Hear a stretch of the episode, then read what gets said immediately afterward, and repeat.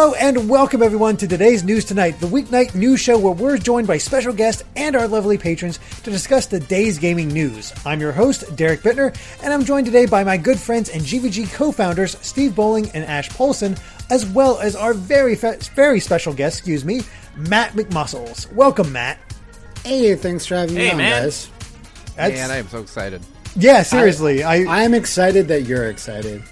I, I just kept seeing you get recommended on my Twitter feed, and I'm like, oh, I'm going to check this guy out. And I just went to, for whatever reason, went to what happened. I forget which episode it was, but I'm like, oh, somebody's actually talking about what went wrong with BMX Triple X, or you know, Actually, What didn't go about wrong? that. yeah, exactly. It's like, okay, I remember that, and then it just became like, okay, yeah, this is just, you know, perfect for while I'm doing other things. Just have another episode on, and it's, yeah, Yeah, I think what happened is one of the one of like three YouTube shows that I've ever binge watched. Like just like Nice. decided to dedicate a couple days and go through every episode. I fucking love what happened, man. like it is such a so good much. show. And I I honestly kind of just knew you as the what happened guy, you know, and and uh, then today in our Discord, someone that was really excited that you were coming on posted your video about Hades, why I like the thing, and I was like, damn, he's got like all kinds of really great stuff that I need to watch. So I'm I'm gonna probably end up binge watching any other episodes you have of that too.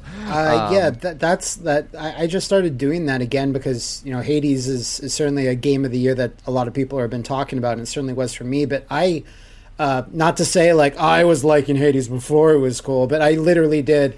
Um, back in 2019 when it hit early access, like I played it with like a week to go left in the year, and I was like, no, this blows everything else out of the water. Like, let me redo my list but I just did a video for Hades, like you mentioned. Um, but I've only done like two of those. Why I like the thing. It's it's kind of like I didn't want to review the game. I didn't want to give it a score. I just want to explain like the, the random bits of a game that just kind of make like made me feel like it stands out. So I do want to do more of them in the future, though. But like I have to really, really like that. The other game I did it for was Final Fight, like as a mm. oh, franchise. Why? Why do I like that a bit more than you know Streets of Rage? I like Streets of Rage a lot too. But what is it about Final Fight? So it, it'll, it'll be a take a, another good long while for another game to like sort of hook me like that so i can make like you because anyone can make like a review and you know give it a score and but it was kind of beyond that so yeah i'm, I'm glad you enjoyed that one too because i did like uh, work pretty hard and even greg kasavin at supergiant um, watched the video and and told me he really enjoyed it so i was like oh Nice. that's Nice. awesome. that's always exciting. Yeah, it that's is. definitely that's really cool. Yeah, I watched um, a few it's a episodes of what happened, and I'm, I'm a big fan as well, man. I can't, I'm not going to lie, I haven't binged it like Steve, but I've certainly watched a fair few episodes, and I really love your work. So No, really happy to so have much you here. guys really really appreciate that yeah What was Hades like in Alpha? Because I, I didn't really look into it because I've heard of Supergiant, but I played Transistor and uh, got into it a little bit, but it did not hook me in the same way that Hades did. So, it was Alpha Hades that different, or Um, yeah, I'm I'm the same as you. Where I like Transistor a lot for its style and and but the actual moment to moment of gameplay I was like, eh, I'm not quite sure if this is for me. But uh, Hades earlier, it was interesting. It's like the core game was there, like hacking and slashing and giving the context as to why you're doing it and why you're dying and and you know more story reasons upon deaths, but like character art, like no one had finished character art except like Zagreus, Hades, and like a few others. Like Nyx, anyone that didn't have final character art was just shrouded in like a hoodie. They just looked like something that Tetsuya Nomura would make. It was just like edgy character with a hood, and that was basically it. So all of those characters like did not have their final designs. Like fishing wasn't in it. There were certain gods were just straight up missing. Uh, weapons weren't added yet, but the core game was there. They're just adding more and more. Like so, even that early version with stuff missing, I was still like, no, this is this is my game of the year for 2019. I don't have it as like my game of the year 2020 because I was like, eh, that's a little weird. Like I kind of had played it already and just I, I sort of I sort of want to give it special mention, so I, I always shout out shout at anybody on Twitter. It's like, should I try Hades? I'm like, yes, you should. Yeah. I, I had a uh, lot of people get on me for that. When I was like, "All right, I'll try out, I'll try out Hades," and then within the first five minutes of feeling like the buttery smooth controls, I'm like, "Oh, I get mm. it. And then the story elements start coming in, and I've beaten it once, nine more times to go, but I've been streaming it, so I ha- I haven't. Awesome. I'm just making slow progress, but apparently I've been doing pretty well because I did my got my first victory in ten runs. That's good. So- It took me like I haven't downloaded. I haven't played it yet, but I do have it downloaded. Uh, I just, you know, when am I going to play all these games? I also got Yakuza Seven for for the holidays for my younger sister in law, and I want to play that too. Uh, but but my wife is uh, is very interested in Hades' art styles, so she wants to watch me play it. She'll Yeah. check it out. like my wife as well. She lived in Greece for like two years. Oh, and she cool. even she even studied Greek mythology, um, and and you know other other stuff. But that was like one of her things that she's really really interested in. So she was like really interested in like the, these interpretations of the gods. Because most video game players they're like well the gods are all these one-dimensional asshole characters because that's what god of war said they were. I'm like yes that's that's one way you can do it and that's not even that crazy but you you can do some other fun things. And hades does Right. really fun things with the with the gods like like most of you should know. Um but yeah like um it was just really interesting how even the earlier ver- that that's why early access is good. That's why sometimes it doesn't work out, but when it really does, it when it works, it works. Like it, they got so much fan feedback while it was in early access, and they it was in there for like a year, just just polishing and polishing and making everything balanced and making everything work together and and more and more stuff. So it's one of those real big early access success, uh, success stories because I don't think Transistor or Pyre or I don't even think early access was a thing when Bastion came out, but um, I don't think their other games were in early access, and they really made excellent use of, of that program.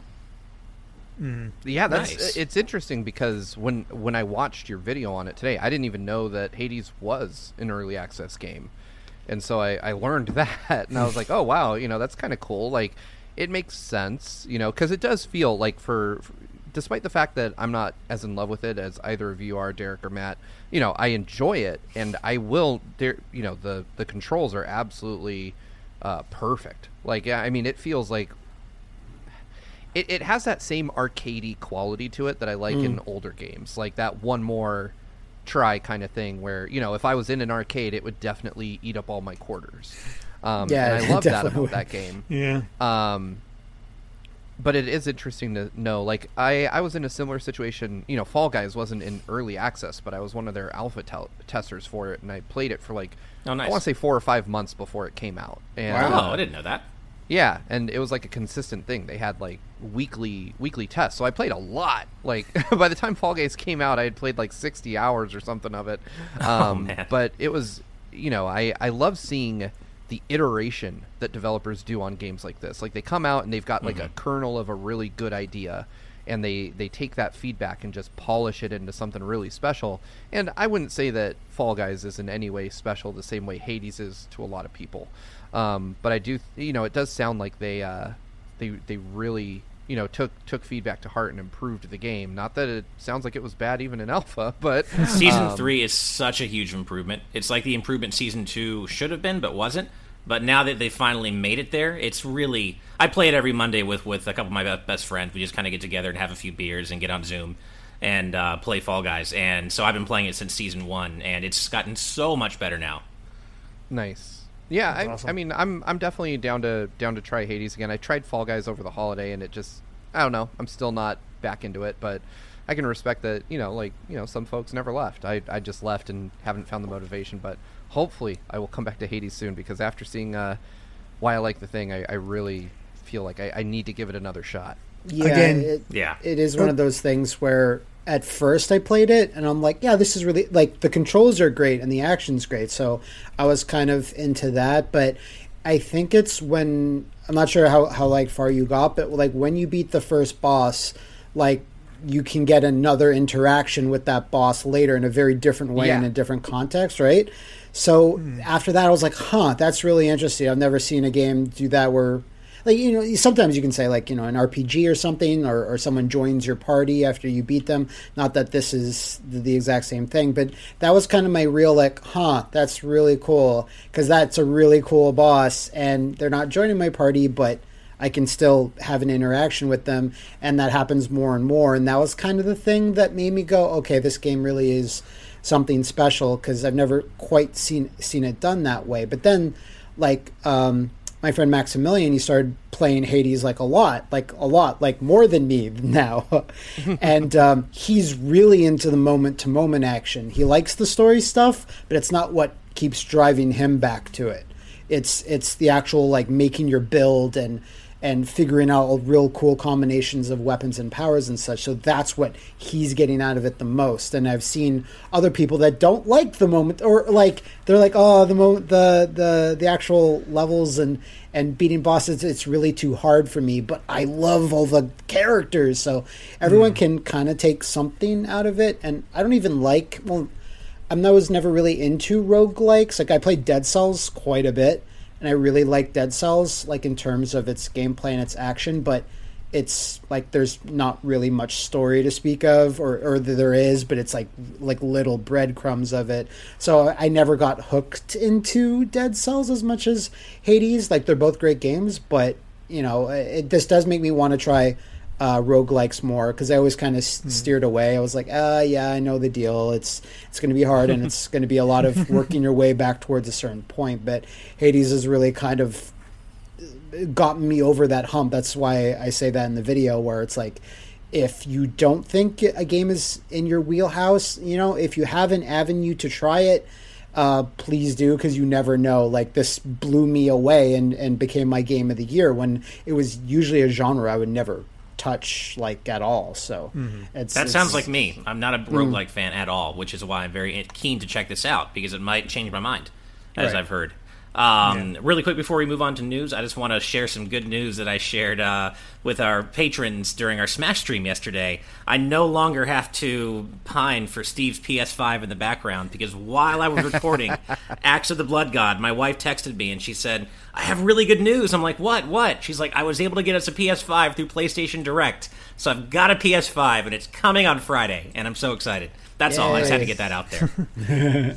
Still don't have mine, but uh, that's all right. I'm, I, like I said, I've been waiting for Ratchet and Clank. Give me a Ratchet and Clank date, and right. I will start working my butt off to get that PS5. Nah, nice. totally makes sense. yeah, I was I, I got one, but I was super lucky. I was just casually on Twitter, and like a Canadian uh, Twitter account that just lets you know about Canadian deals, like video game deals, just tweets out like random announcements. And they're like, mm-hmm. "Oh, it's available right now on Amazon.ca." And like, and you usually see one of those tweets, and you're like excited. Then you see it has like 50 comments, and you're like, "Well, I I missed it." Because mm. if it has that yeah. much engagement, like there's no way you you you got it. Uh-huh. when I looked at it, it said I said it had uh, like two comments. I'm like, oh, um, so I was able to get one because I really wanted to play Miles Morales. I know it was on PS4, but that was like the game. It's so I much better on PS. Totally, that's probably the first first game I'll play on mine. My buddy has a copy he's willing to lend me, so I'll probably cool. just play nice. that. Nice. All right. So well, shall we get into the news? Yes. Let's let's, let's get it. into the news and uh, pop up our first story. So, 21 years after its release, fans have actually discovered a hidden dev code in Donkey Kong 64 that lowers the banana requirements for entering each level other than Jungle Japes. It's nothing huge in the like, but it is kind of cool that something was found so many years later, and even the developers like, yeah, we don't want to work this hard to get this many b- bananas.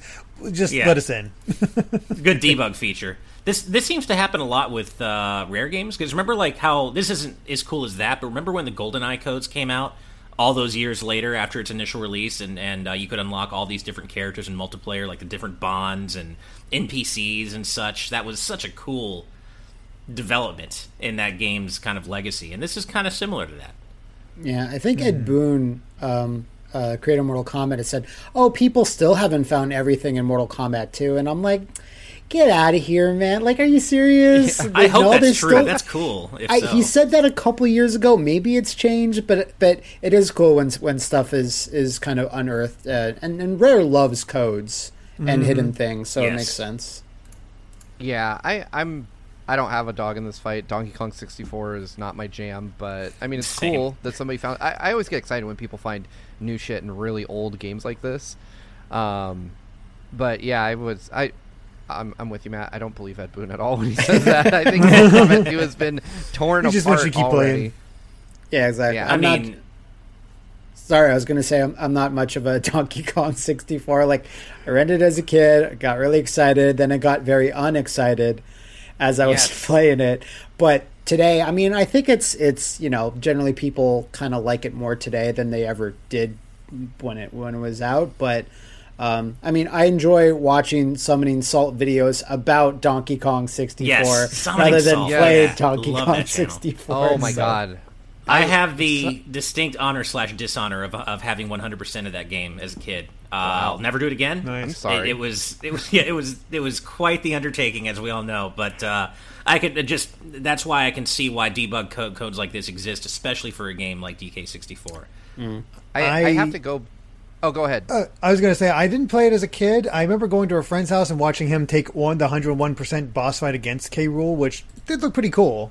Uh, if I think that that's what I think it is, um, but uh, never played it myself. Though it's pretty close into my future. I have this thing on my streams where if they people get a certain amount of channel points, they can request me to play any game, and the person who's in the lead has already told me DK64 is it. So. 101% run, here I come. Wow. I, uh, I I have to throw it back to what uh, Matt was saying. I could watch Summoning Salt talk about anything. Yeah. Like, I mean, I I'm not a speedrunner, and I have very little interest in becoming one. Uh, but the way the way he puts together stories, like I, I just I get entranced. Like, Okay, I, all right. I now here- know that here's a classic 4-2 is- summoning salt dialogue.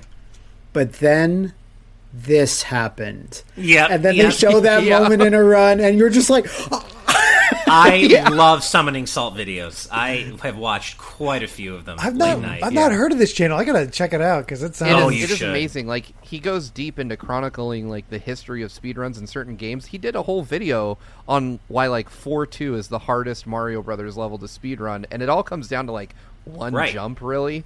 But he makes it like so compelling to watch that you're just like, tell me more. I have to know why Yeah. this jump yeah. is so hard. Or, or those legendary times on Punch Out made by like some mysterious stranger that no one's ever Oh, yeah. met and no one's ever known, and like the ten year journey of Matt Turk. Turk. Yeah, it's I re- mean, and like the, I want to, I want to meet Matt Turk now. yeah, the uh, the one on Ninja Gaiden is one of my favorites. Like, That's Derek, a if you're looking one. to like check one out, the Ninja Gaiden video is really good, and I'm talking Nin- NES Ninja- Ninja Gaiden. Oh, Ninja boy. Gaiden, uh, Punch Out, and his Mario Oh, Kart yeah. 64 videos are, are all really really good ones. Like I I mean they're all really good, but um, yeah. Well, Summoning Salt, if you ever watch this, come on the show. Tell us. yeah, you know that reminds me. I think I need to use my newfound clout as uh, you know a, a uh, co-founder of Good Vibes Gaming to get uh, Summoning Salt to do Mega Man videos. He doesn't have a single Mega Man video. it's true. Really? Come on, come on.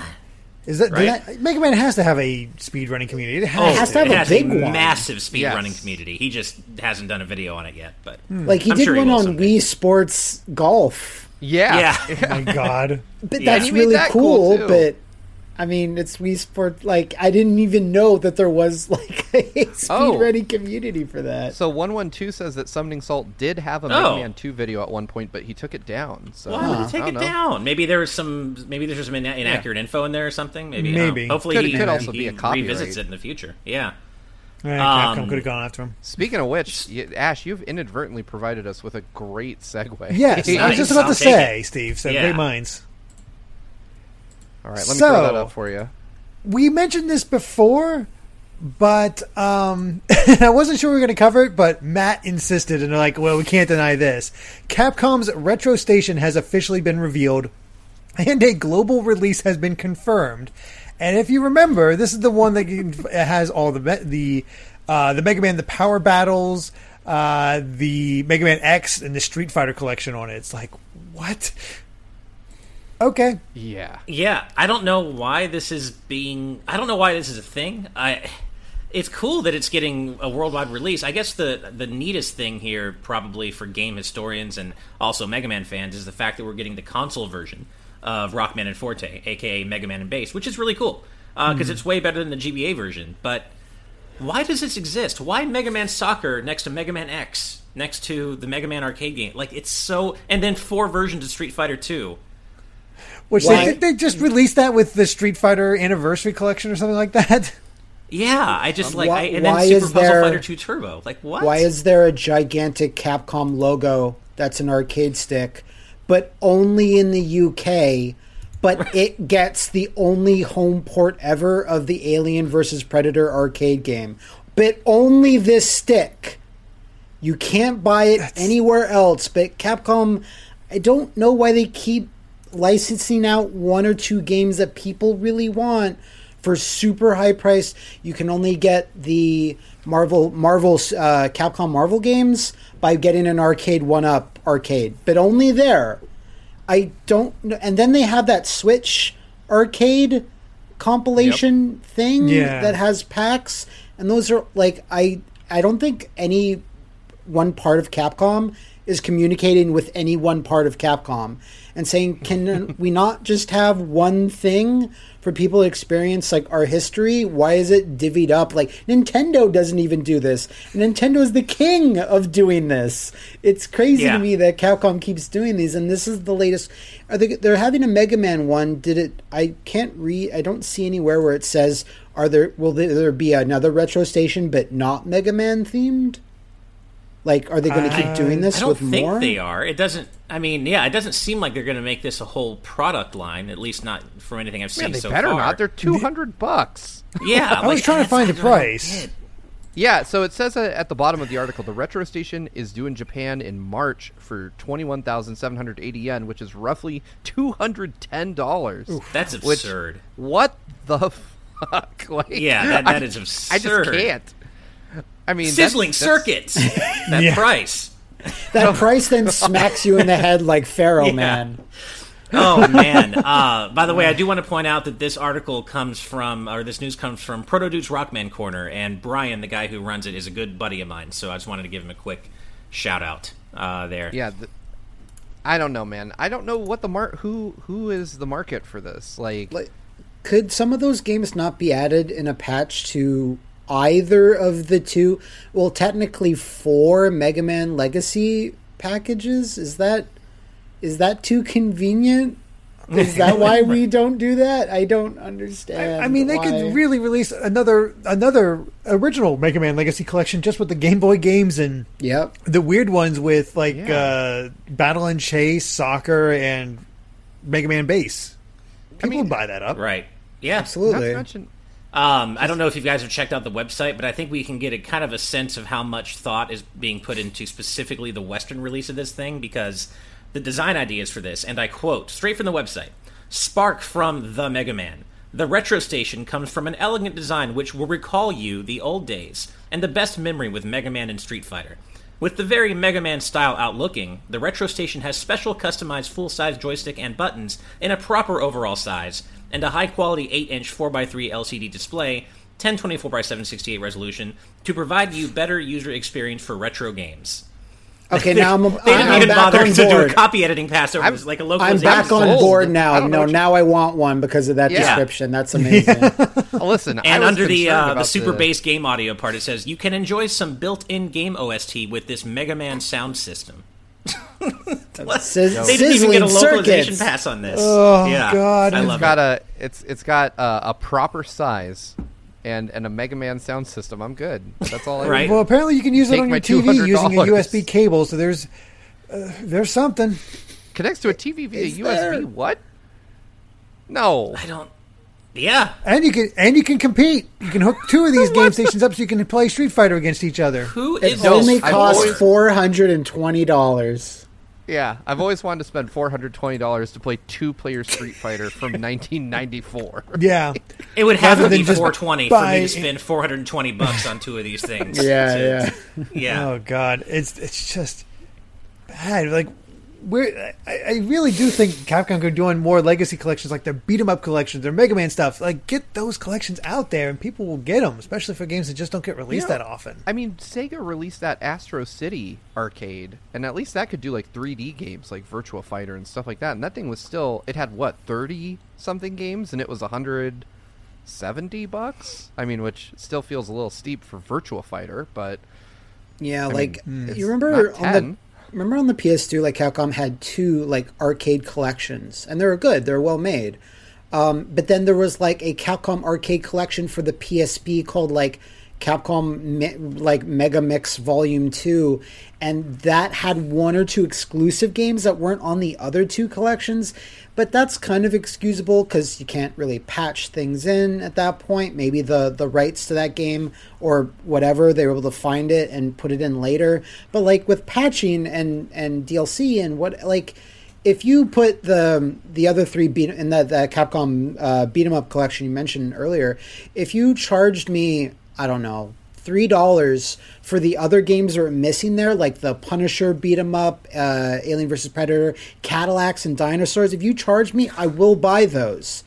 If you put if but if you put them on a UK only stick and an arcade one up Uh-huh. and then put it on a flash drive that I need to get to the bottom of the ocean to pick up, like I'm gonna be less inclined to do that. But if you want hmm. me to pay you three dollars per game, I'll do that. I it, it really feels like someone told the Capcom or they crunched the numbers and said, We'll make way more money if we do this. If we sell these games on these little machines everywhere and we can do that. And I'm fine with that for like a year. Like a year of doing that. But then hmm. Put them on consoles, compilations, whatever it is, that everyone can have easy access to them. And I can play most of these games for free if I wanted, but I don't want to. I want to Yeah. pay you, Capcom. Let me pay you, you know? Yeah. Yeah, and it's I it's feel really like- worth yeah. noting. Uh, Matt makes a really good point that you know if they were able to re-release Marvel vs. Capcom 2 and Alien vs. Predator in any form, they had to go through the same negotiations they would need to go through to sell them digitally on an eShop. So Yeah. yeah, Nintendo or Capcom re-secured those rights to then put them in these outlandish places, which it just sucks. Do, do you know what they're able to get the rights to again? They were able to get Capcom like Marvel games that not even their fighting games, like Marvel, I don't know it's called um, X Men Mutant Apocalypse on the Super Nintendo. That was just like an action beat 'em up. That's wow, on an nice. arcade machine. Like they ported that, and I think even the Sega Genesis X Men games, like and and War of the Gems on the Super Nintendo, like they're able. Capcom is negotiating with Marvel slash Disney, whatever you know, whatever you want to say. And there, and this was like last year they announced that. It's not like it was like five years ago and things have changed. It was like last year. So they're talking, and and the fighting games, like they got the fighting games re-released too. So I, again, I understand a time of exclusivity. If it's like a year, that's fine. I can wait a year, but it's like it's been several years now uh, for for some of the older titles, and I just I I would like a clear plan from them saying somewhere in a press release this is a timed exclusive offer or this will be like an exclusive to arcade one up or the that ugly capcom uk stick that's also like $270 something ludicrous um, and I, I just wish they'd be a little bit more transparent with what their plans are in releasing these Yeah. legacy titles because most fans are like don't know like they're not buying these things it's it's too expensive so i don't You know, and, and 112 brings up a great point in, in the chat. Like, who wants to play any of these Mega Man games with a joystick and buttons like that? Like an arcade style setup? Yeah. Like, imagine trying to play Yo. Mega Man X, as 112 says, or Mega Man Bass with a joystick. That sounds. That sounds like an awful experience, especially for 210 bucks. Like, um, also, I feel like there's a. Huh? So I was just going to say, Power Fighters maybe those were arcade Sure. games originally, Yeah. but yeah, all the rest like The yeah, I want to play. I want to play Mega Man X. Exactly, it's the it's the most accurate way to play it. Yeah. Um, Wave- I, I do wave's feel like there's intended. a. I feel like there's a, either a lost joke or some lost potential here by having this thing made by a company called Tron and not having any Mega Man Legends branding Yeah. or inclusivity in there. That just seems like such an obvious thing. Yeah, no joke. Uh, it, it's, I mean, the whole thing is just ill thought out all around. Yeah. Like, you know, Capcom is is uh, out Nintendoing Nintendo, as Matt said. it's just Right. I mean, if it's they release these ridiculous. Like, four we're games. You know, the Oh, funny go ahead, thing is, we're all talking about March 31st, and, and Nintendo pulling a bunch of weird crap like at the at the end of March. But Capcom's been out here just doing wild, weird crap all year, and nobody's paying attention. That's because the games stay listed. It's just that, that people are Yeah. just like, "Hey, you're taking the games away from us for Nintendo." Then watch Yeah. Nintendo have like this amazing thing that You know- happens on April first. You know what though? I'm I'm going to come out here and say I I'm more okay knowing that some of those games are going to disappear than knowing that they're locked to just weird region exclusive pieces of hardware that are insanely expensive. Like if, if somebody was like Mario 35 is available only on this Nintendo logo shaped arcade box that also costs 200 bucks that is also only in Europe, I would be pissed. Like there's those Yeah. really cool HD ports of uh, that was what this oh, God that the that uh, Chinese uh, Nvidia Shield thing. Yeah, you know, right. Oh, yeah. like Yeah. those are locked there. Now there's political reasons why they're locked there, and they can't get the rights back to them or, or whatever it is. Um, I would love to play that Conduit, the Conduit. I love talking about the stupid Conduit franchise for the Wii. That's locked on the Nvidia Shield, and but I would like to play that. And I do, I do agree that I'd rather be told you have a couple of months to play these. Does it still kind of suck? Yeah, it does. You have a couple of months to uh, buy these right now at a you know standard price, rather than you have to pay two hundred and ten dollars for this thing that we made what five hundred of, and Yeah. it's only in the UK, so plus shipping. Like that's Yeah. that's more of a barrier of entry. It's a different type of disappointment, unfortunately. Very true. Well, and, and like the weird thing with all this is if they if they want to make money off these, you know, these hardly ever been re- you know re-released Mega Man games, fine, that's great. But as you guys kind of touched on, they could easily do like a third or a mini legacy collection with these four games minus Mega Man X and sell it for twenty bucks and, and make good money on it. They don't even have to localize Mega Man and Bass. Like, I just why do this? It's Like so- I'll do it for you. Like Yeah, I'll get a group Exactly. together and we'll do it if you don't wanna. There's Yeah. some amazing legacies for a lot of these companies, and they're just not releasing them. They're stuck in mm-hmm. these old consoles and systems that you just can't get to. Like I'm still waiting for my Castlevania Anniversary Collection 2. I want my GBA and DS titles. Come on. They teased the yeah, yeah. sequel. Yeah. Give it to me. Like even the Contra one, the Contra one was like decent, but I really want a Contra Rebirth from uh, WiiWare. Yeah. Like, that was the one that that just like that's locked on something. You would need a Wii with it pre-downloaded to play it. you know? I I had to do the same thing uh, for Castlevania: The Adventure Rebirth. There was no way for me to play it, Oh, yeah. other Oh, than yeah. the fact that Johnny was very kind and had it on his Wii U and let me borrow it so I can, you know, play it and stream it for when I did that whole thing. Um, but yeah, it, it, those are good games. Why aren't they not porting these? No, there's Yeah. no time. Well, I don't know if I would call Mega Man Soccer a good game, but it's Uh. still worth porting to a third legacy collection and selling it alongside the others for twenty bucks. I don't know. You know, I I'm, don't I'm get it. I'm sure Sega will have a brand new collection uh, next year. That's just Virtua Fighter for the Genesis, and that's it. That's the only game that's on the Right. collection. We have to one one re-release. two. Yeah, Oh, sorry. Go ahead. Go ahead. I was going to say like we can never release the other Virtua Fighters, but we will re- re-release Virtua Fighter Genesis every chance we get every year Uh-huh. in some other new format. It's just I don't understand. We got one one two reopening a, an old wound here in the chat, talking about Mega Man Mania uh, for the Game Boy, which is supposed to enhance the five Game Boy Mega Man games with color and other stuff. But they lost the source code. I was so looking forward to that. And they never released it, and it just got canceled. And now, thank you for freshly opening that wound and squeezing lemon juice on it. I appreciate it. Well, with that said, uh, let's hurt Ash some more with our next topic. Oh no, this is the worst. MagFest future has been thrown into considerable doubt uh, as its president, Paul Bertel, and a board of directors have fired long-standing staffers in retaliation for being accused of abuse, harassment, and, uh, you know, more, just all of it. Just name it. It's, uh, It's yeah. Ooh. I mean, straight up, people who were who were involved in Magfest and, and key to making Magfest the convention we all know and, and have loved it to be have said straight up Magfest is canceled. This is not the same show. If it does continue, it's not run by the same people. You, you know, you know, it's not going to be the same show. And if you go, you're supporting abusers. And it's like, why does everything good have to be ruined? I feel- Why I can't we like- have I mean, anything nice?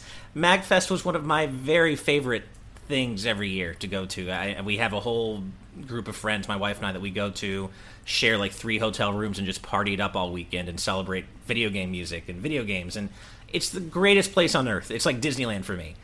And I don't know if ever, am ever, ever going to get to go back. It was already not happening this year, thanks to Yeah. I COVID, mean, maybe- which makes sense, of course. But Maybe they will uh, pull a GVG and, and rise from the ashes with the people that I uh, hope so. that helped create it. So who knows? I Um, hope it does. but I feel like I, I need this explained to me like I'm five because I don't know what happened. I, I all I, I'm reading the the statement that was put out, but I didn't have time to dig into this story, and I see that a specific person and the board of directors are being called out, but for what?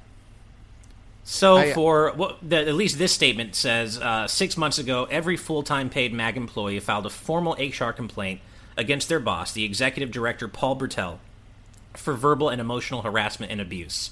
Uh, MagFest's board of directors is Paul Bertel's manager, so the complaint went to them, and yet they ignored the complaint and continued to support Bertel instead of the people he was allegedly harming.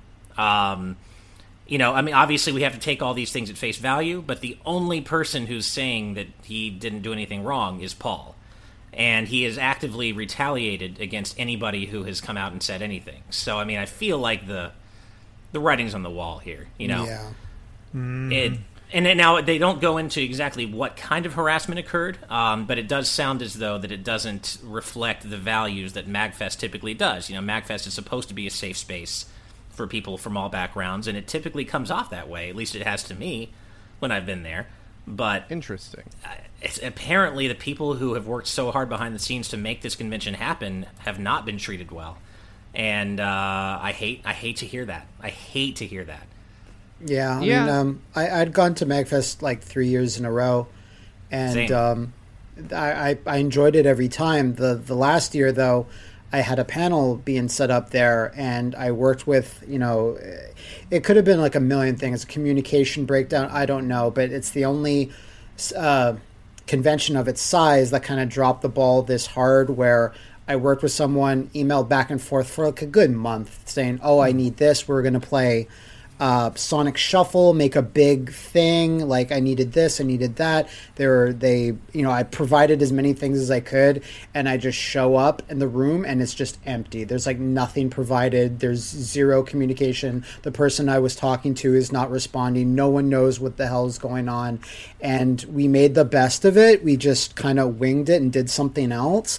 But I was I was kind of done after that because I never got like I, I sent an email, like not angry, but just saying like, "Hey, I need an explanation as to why like none of this," and I never got anything back.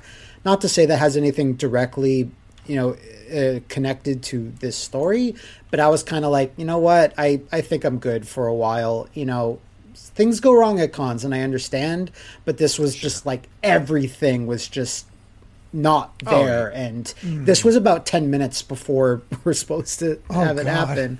So it was kind of a, a nightmare for me. But I heard from several other YouTubers that like, yeah, I'm not going back to Magfest again because they had similar experiences. Like, yeah, I you know similar things that that went wrong. And again, when you when your con gets so big, it's hard to. But like Magfest was always like the biggest, smallest con ever. Like it never was um, PAX levels because when you get to PAX levels, you you are you are a tightly running ship. Like nothing can go wrong. And for for in my experiences at PAX, um, nothing ever has gone wrong into some sort of big you know. But they make so much money. But like Magfest has always tried to stay small, but you you're you need to be bigger now. And a lot of people said Yeah. like the hotel that Magfest has been in for a long time, like it's actually not big enough anymore. But they don't want to get like a bigger one, or they can't. I, I don't know what the issues are, but I stopped going like a couple years ago, and like this is kind of unless the um, management drastically changes, like I'm likely never to go back again until something changes.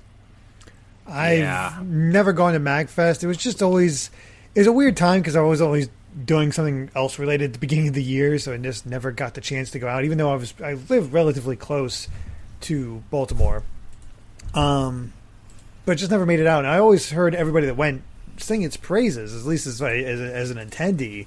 Yeah, But as an attendee for sure. Never uh, never got to check it out myself, and never going to happen now. That's for sure.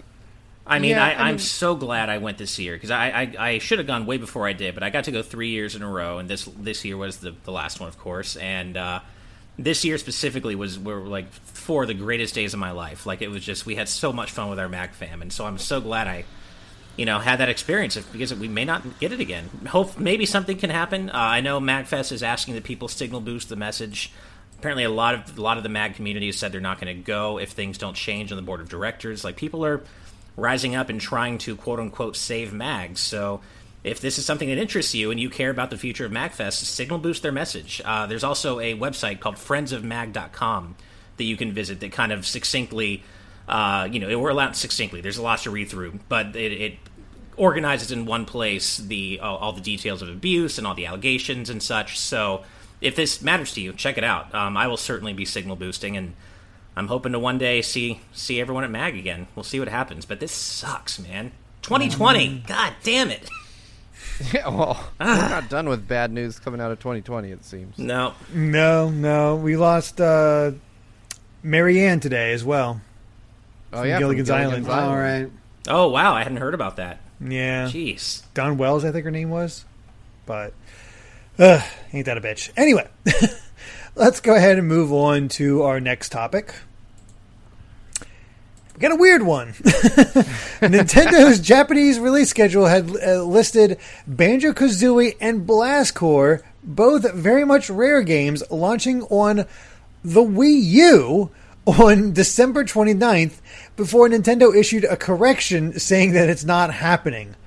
what, what, what, do you even say about this? Yeah, I was I was mid dusting off my Wii U, ready to download, and I'm like, oh yeah, and then I see the correction go up. I'm like, oh okay.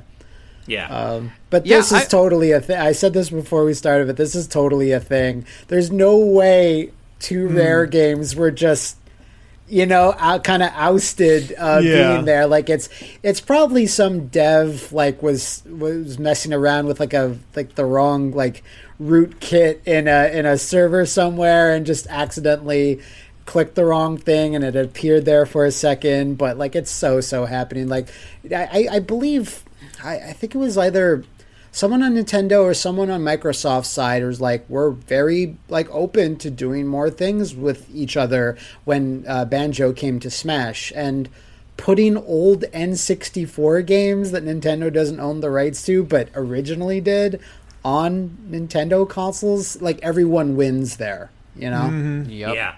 That's I sure. mean, I still I'm still surprised that uh, that given Banjo Kazooie being in Smash and just you know, the two Ori games are on Switch for you know for Christ's sake. I'm so surprised that the Xbox Live Arcade version of Banjo Kazooie and hey and Banjo Tooie Banjo Tooie haven't made it to Switch yet. I kind of thought that would happen. Just port Rare Replay to yeah. It. Rare Replay yeah, is one that. of the best. Yeah, it's one of the best collections ever made, and like most of the games are all Nintendo, like on Nintendo console games. Not all of them, obviously, but like a good chunk of them are the best ones, arguably. Um, yeah. So I, I always thought that would like that they would have. I always thought at the at, when they announced Banjo for Smash that they'll also say like Rare Replay now available mm-hmm. on the mm-hmm. Switch. Like that just yeah, seemed like a same. surefire thing, but hasn't happened yet for whatever reason. Oh, absolutely. If it ends I'm, up there, I'm, I'm buying it. I don't. I don't have any, any Xbox consoles, but God, I'm buying it as soon as if it ends up on the Switch.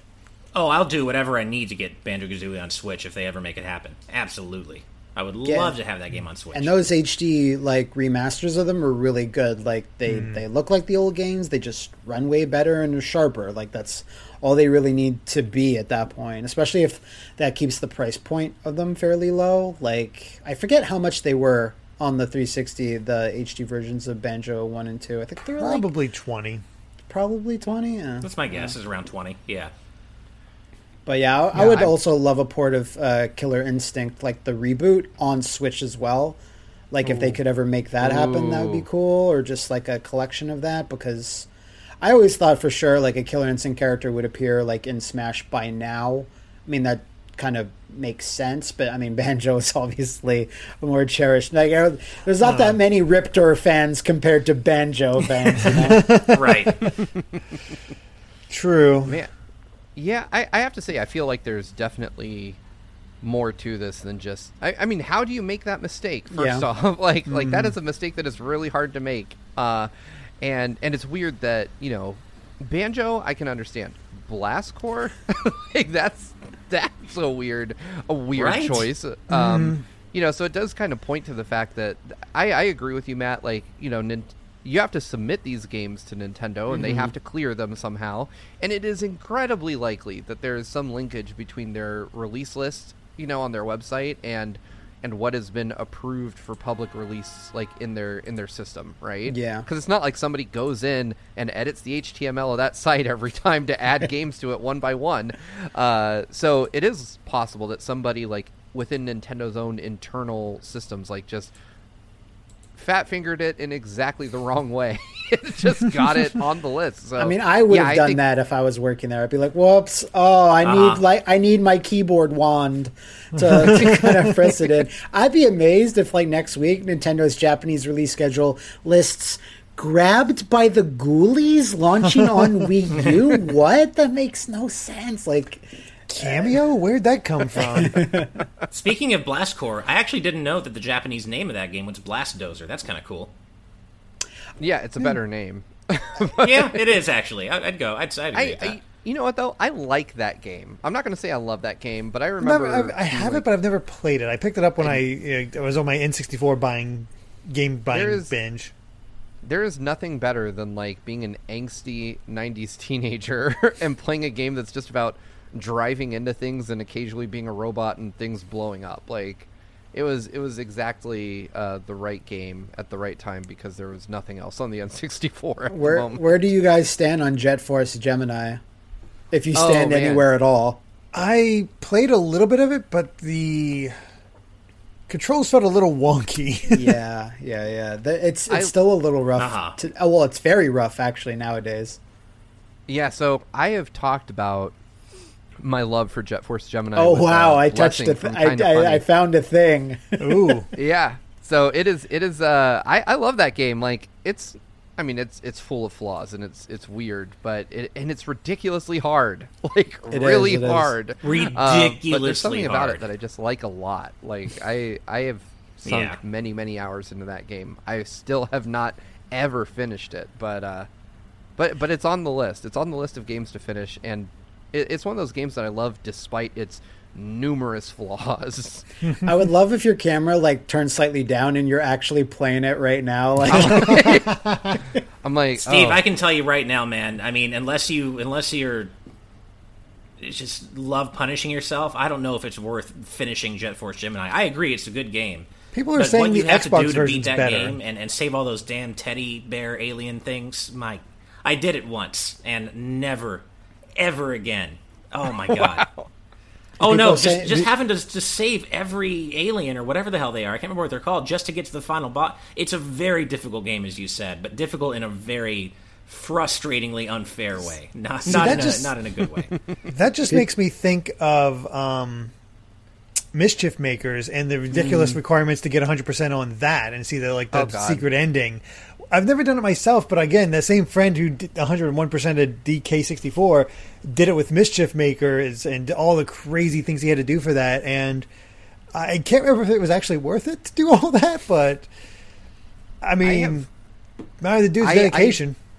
I cannot think of that game without hearing shake shake.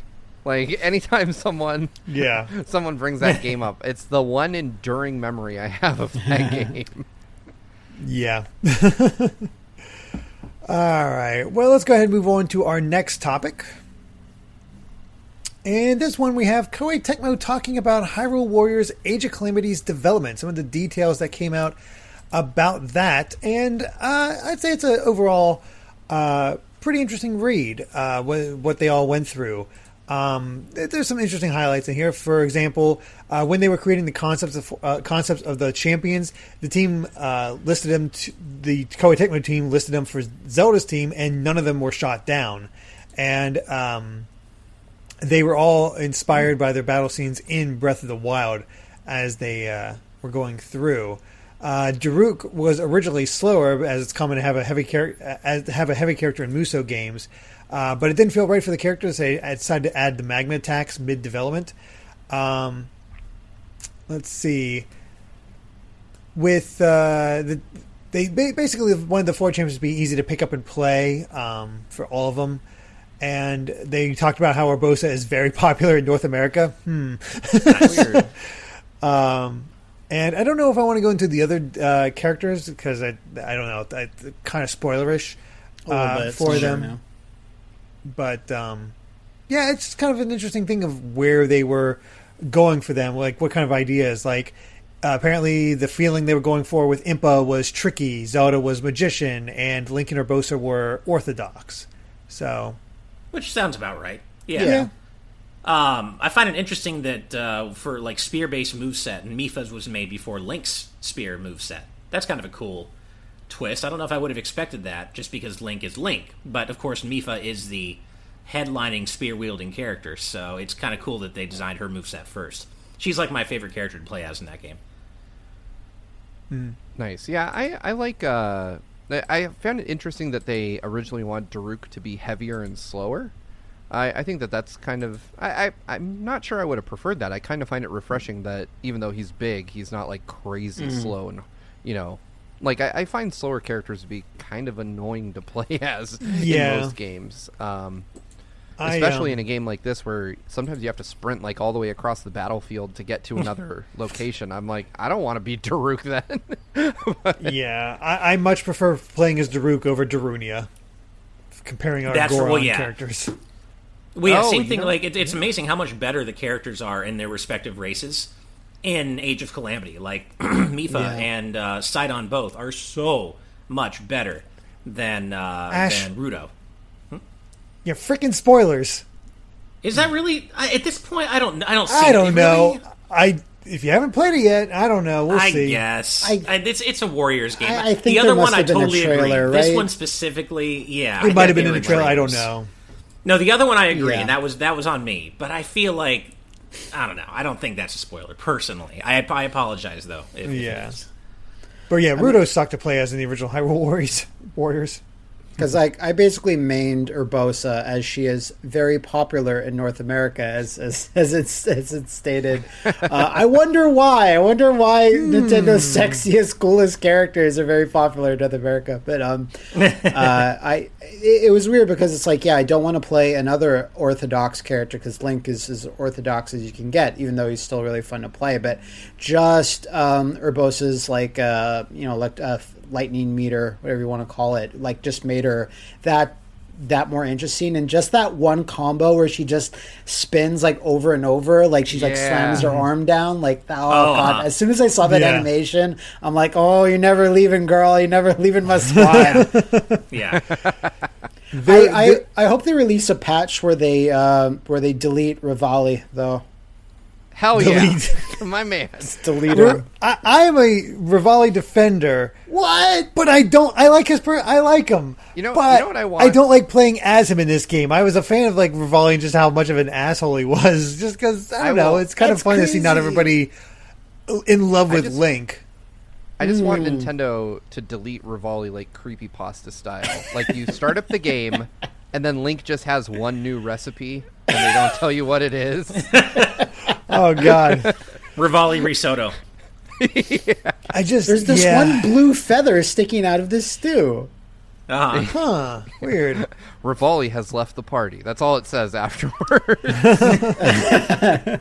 like I, I get Revali's character, but you need that at the end of the quest or the game or at a certain point for Revali to not be the jerk, but it never comes, and you're just like, oh, okay, so I had to suffer through all your dialogue and I get no satisfaction out of it. That's bold.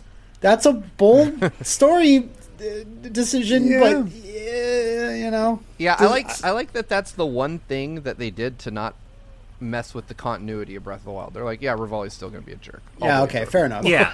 so, somebody pointed out on Twitter to me how the, the like I'm not a huge Revali fan. I kind of just see him as budget Falco. But somebody pointed out to me that the good, the great thing about Revali is that he's not like that that archetypal like you know loner character who eventually learns to warm up to everybody. Like he really does seem to hate everybody as much as he lets on. He really does, and he uh. doesn't really ever change from that. What a And, great you know, there's something positive to be said for character. that. Yeah. I mean, Well, the the fun part is seeing the other characters interact with him and some of the reactions to like this is what this dude is like, and it's like, Yeah. oh, oh, I love how Urbosa does it. There's one scene where Urbosa's like, just, sh none of us care. She just doesn't get on with acknowledge him. She's like, None no, of who, us who just spoke? Yeah. I didn't see anybody. Yeah. Just shoot your arrows, dude. Just shut Yeah. up. Just shut up and shoot your damn arrows. Yeah. At least, at least the fight between him and Link uh, is is pretty good cutscene wise. It is really very cool. cool. It is, yeah, yeah. no. Yeah, for you know sure. And the what, music though? in that Like, mission I is didn't- crazy good. I, I didn't like how they were like on nearly equal footing, or or basically equal footing, because I'm like, we know what happens to Revali in Breath of the Wild. like, well, Link didn't have the Master Sword at that point, by- so Yeah, yeah. Yeah, but- like- but Yeah. They- they fighting could've Link at that point the- might have been a little different than fighting Windblight Ganon later on. yeah, fair. I just want them to give me the emotional satisfaction of seeing uh, Link crack Revali right in that damn beak. right? him Evernight out. Studio asks, "Oh man, are we having the Age of Calamity discussion here and now?" We're not, but we still we need to do it. yeah, we can do Yeah. it. We just have need time to do it. That's the fun part. Oh goodness. Yeah, but it, it will happen. Well, once Ash settles on one location, I just realized he's in yet another location for this video. Yeah, my my wife needed the, uh, the the living room today. Although my, my desk is nearly built, it's been fine uh, hard to find time to actually sit down and do it, but it is nearly built, and it's going to be in this room. So technically, I'm not changing location once He's, it's done. he's going to get his PS5 though right before he has to turn the last screw, and the desk Yeah, will there you go. never be complete. yeah, exactly. Well, let's go ahead and do our final story of the evening.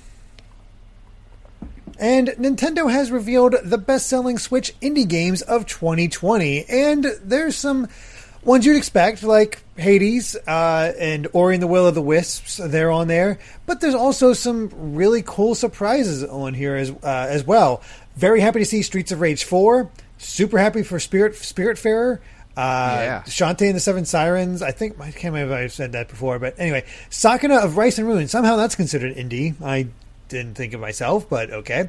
Bloodstained Curse of the Moon Two, Crosscode. Uh, there's some really good stuff on here. Carrion, Super Mega Baseball Three.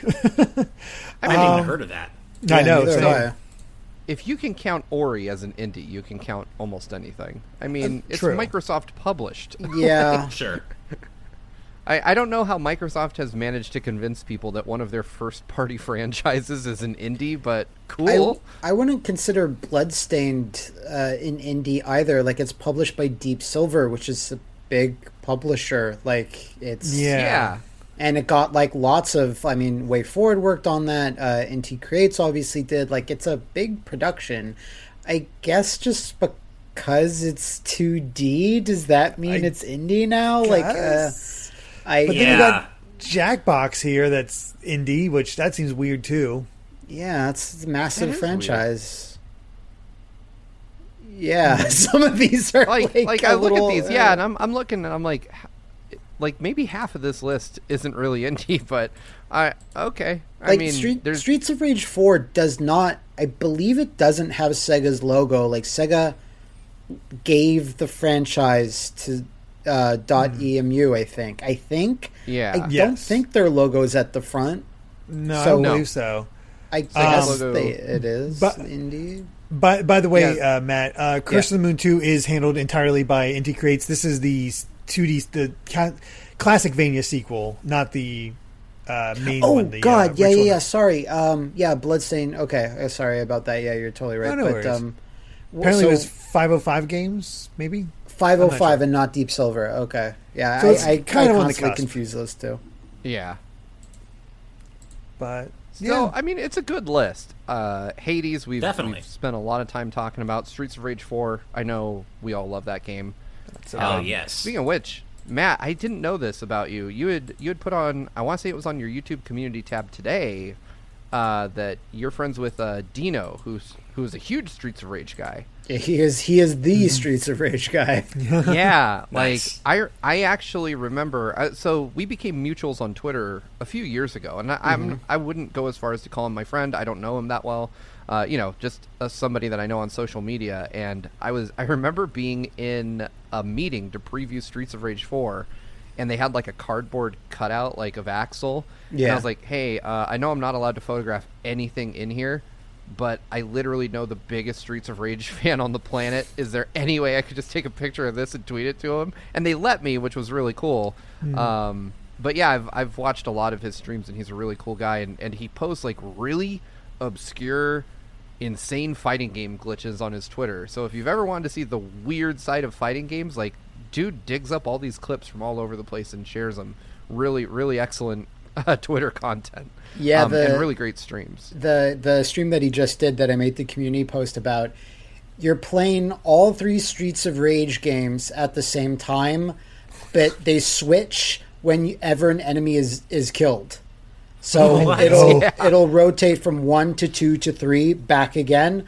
So and it takes a little while for an enemy to like blink off the screen. So it's not like immediate, but it's enough to get you ready for it to switch. And it'll it'll you you complete each game in a chunk at a time. It's like the craziest thing. Like some That sounds a so couple cool. yeah, I know, and I was, and he's like, "Oh God, Streets of Rage three, fine."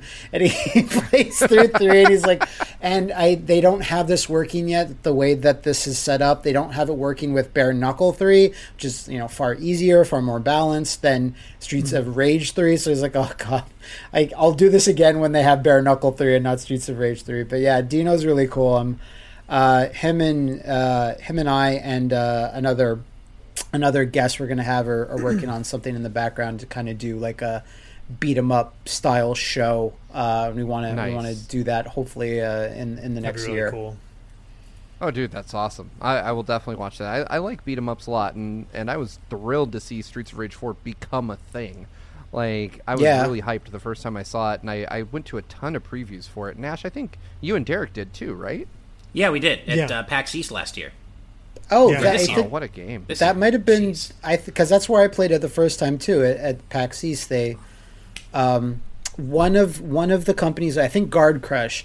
One of them like uh, followed me on Twitter and I follow back and I saw that there was like a constant like you know they just closed the door and no one no one can get into the Streets of Rage booth and I I just I just messaged them I was like can I play it and they're like you can play when when it's when it's done for the day like when the setup is like done for the day because i was presenting a game elsewhere at the show um, so i was at that booth all day so i got to sneak in and, and play just a little little bit and that's when i played a version where they didn't have any new sound effects they just Yeah. had the old streets of rage Oh. stuff in Oh, and they didn't have anything else yet so that must have been what you guys played too i assume I, yeah, we got to play a pretty Probably. early version, and we was like, "Man, this is so polished already. This is almost like feels ready to go." And then it took another what year for it to be released, and God, it really hit the spot. I, I don't play. I haven't played a lot of beat 'em ups. I played them more as a kid, like the TMNT games. Uh, was Yeah. a big one. Uh, as um, was mentioned in the chat, of course, we just got Double Dragon Neon on the Switch. I uh, Right. need to play that as well. I've heard uh, really good things about Neon. Yeah, And, it's uh, it's it it takes a little getting used to because it's very different. Like it does, it's the type of game where you need to play it a bunch, like run levels over and over because you collect these uh, special moves, like like two dozen of them, and you find like a good mix, like a good build, and it it, it kind of works like that. If you play it through the one time, it's kind of like ah that was that was fun, but you have to like put more time into it to see the the coolest stuff and get the coolest moves. Nice. Streets of Rage 4 is, is practically unassailable for me. Like, actually, it's funny we brought up sound effect sound effects. That's the only minor complaint I could even bring up with SOR4 is I wish there is a setting like a toggle that you just use the original crunchy Mm. sound effects and the garbled voices for when enemies are knocked out and stuff. Which is- that's really which is the only funny. thing. I feel like the yeah. Yeah, I was gonna say it's funny because Matt was, as Matt was mentioning, like one of the early builds had exactly that. Right. They had Yeah. yeah. so I kind of wish they'd kept that. Yeah, I didn't. I didn't. I've never been to PAX East, so I think I played it a few months before that at PAX West the year prior. Because isn't PAX East like early, like January or something? It's Uh, in around- March, yeah, March, March. February. March, April. Okay, so I, I think I played it at PAX West like the September before, Ah. and I, I remember playing a build that only had Axel and uh, Blaze and Blaze. one enemy. like they had they had one enemy done, and it had just one track from Streets of Rage that would loop, and it had like the original Genesis sound effects, and they were like, they're like you can't say, and it was weird because like. I demoed it in a hotel room. Like they didn't have like a like a booth or anything because they weren't showing it to a ton of people. Right. But fortunately, um, I was really good friends with somebody that was working PR on the game, and they're like, "Hey, you know, we're not really showing it, but if you want to check out Streets of Rage 4, you can come over and you know just come up to our the hotel room we're staying in, and we'll we'll just throw it on a laptop for you." And so I literally was sitting on a stranger's bed playing Streets of Rage 4. But you like, don't care. a You're too happy. You know. You're Yeah, just I was like, this "I- is so This is a little weird, but whatever. I, Yeah. yeah, they were like, "Hey, do you want like a beer or something?" I was like, "All right, fine," but also I will, I will keep playing this. And I played through the demo like two or three times, and it was just like one level that would loop over and over again. But I knew You it know- was going to be something special then. you know what the, what the problem is with Streets of Rage 4 is that there's not more of it because we're so used to we're so attuned to expect DLC within like a month like we're Uh-huh. we're we, we're tuned to expect DLC within the week it comes Yeah. out so when there's not and then and it's a game you really want to play like they released like a patch that addressed like a couple of gameplay things but then than that like give me like Estel as a playable Yes. character please like Yes. put in Yeah. a real training Yeah. mode. That's like the big one. The fact that there's not like a real dedicated training mode is kind of like that, that. That almost seems like an oversight. Like, did, did, did Oh, you for not? sure. Did you not think people wanted to explore your really cool combat system? Because they do, and everyone just has to make make do with the um, was it try uh, not the trial mode, but um, just restarting that one level against uh, against the boss and trying that out. But uh, that's like my main thing is like, oh, just release anything. I'm ready because it's when it came out in what late April. I think Yep. so. Yeah, late April, I think. Maybe early May, but I think late April. So you know that's in like another three months. That's like you know almost a year. Um, but sometimes that's refreshing. Maybe maybe whatever they're going to release for it will be like a really cool polished package. Maybe even an extra level. Who knows? But it's kind of like I'm kind of hankering for for something. Yeah. Anything. At least we know something's on the way. As one one two mentioned, they have confirmed DLC. We just don't Yeah. know when what's going to be, or or what it's going to be, or when it's going to drop.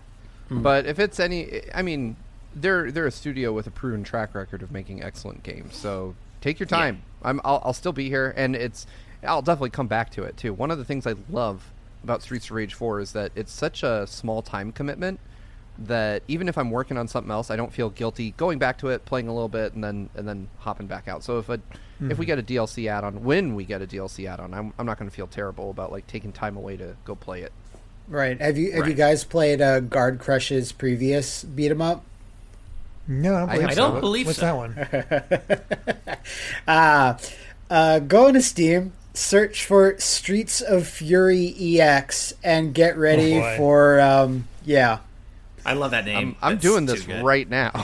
I- you know what? You can describe if you like for the for the the audience at home what Streets of Fury EX looks like. Oh See, oh my boy. god, it's requiring checking this out right now. back into my Yeah, hold on. Streets of Fury EX. Oh my. This will be worth it. Fight Trust me. me. Fight the gangs of Paris. Oh my god, what? It's like MoCat. Like Mortal Kombat 1 and 2 style. but its combo Wow. system is incredible. It's it's super loose and janky, and you can do the Oh craziest my things. gosh. These are all This looks martial. great. these are all martial artists and friends because Guard Crush is in Paris, so they just had all their friends dress up, and it's just it's just the craziest game. That is ridiculous. This looks great. Uh, when you when you play it, I wouldn't I wouldn't call Oh. it great, but Okay, yeah. there's something about it. There's There's, there's a demo sure. and it's currently on sale till January 5th on Steam for a, a buck 50. yeah, Well, there you go. it's uh, it's it's a special game. I'll get, I'll I'll say that easily. Just in case a buck 50 is too much, there is a demo as well. Yeah. there you go. That's great. All right. Not, then, it's it's not sure. playable on Mac though. Bummer. Oh well, that's okay. Oh well. I'll, I'll watch a, I love a. YouTube video of it. Unreal.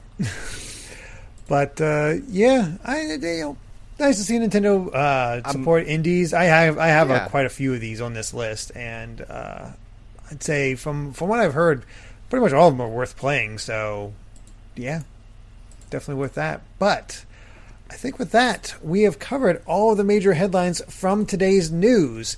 So yeah, this was a fun episode despite some uh, mostly light topics. Uh, and Matt, thank you so so much for joining us. It was a lot of fun having you on.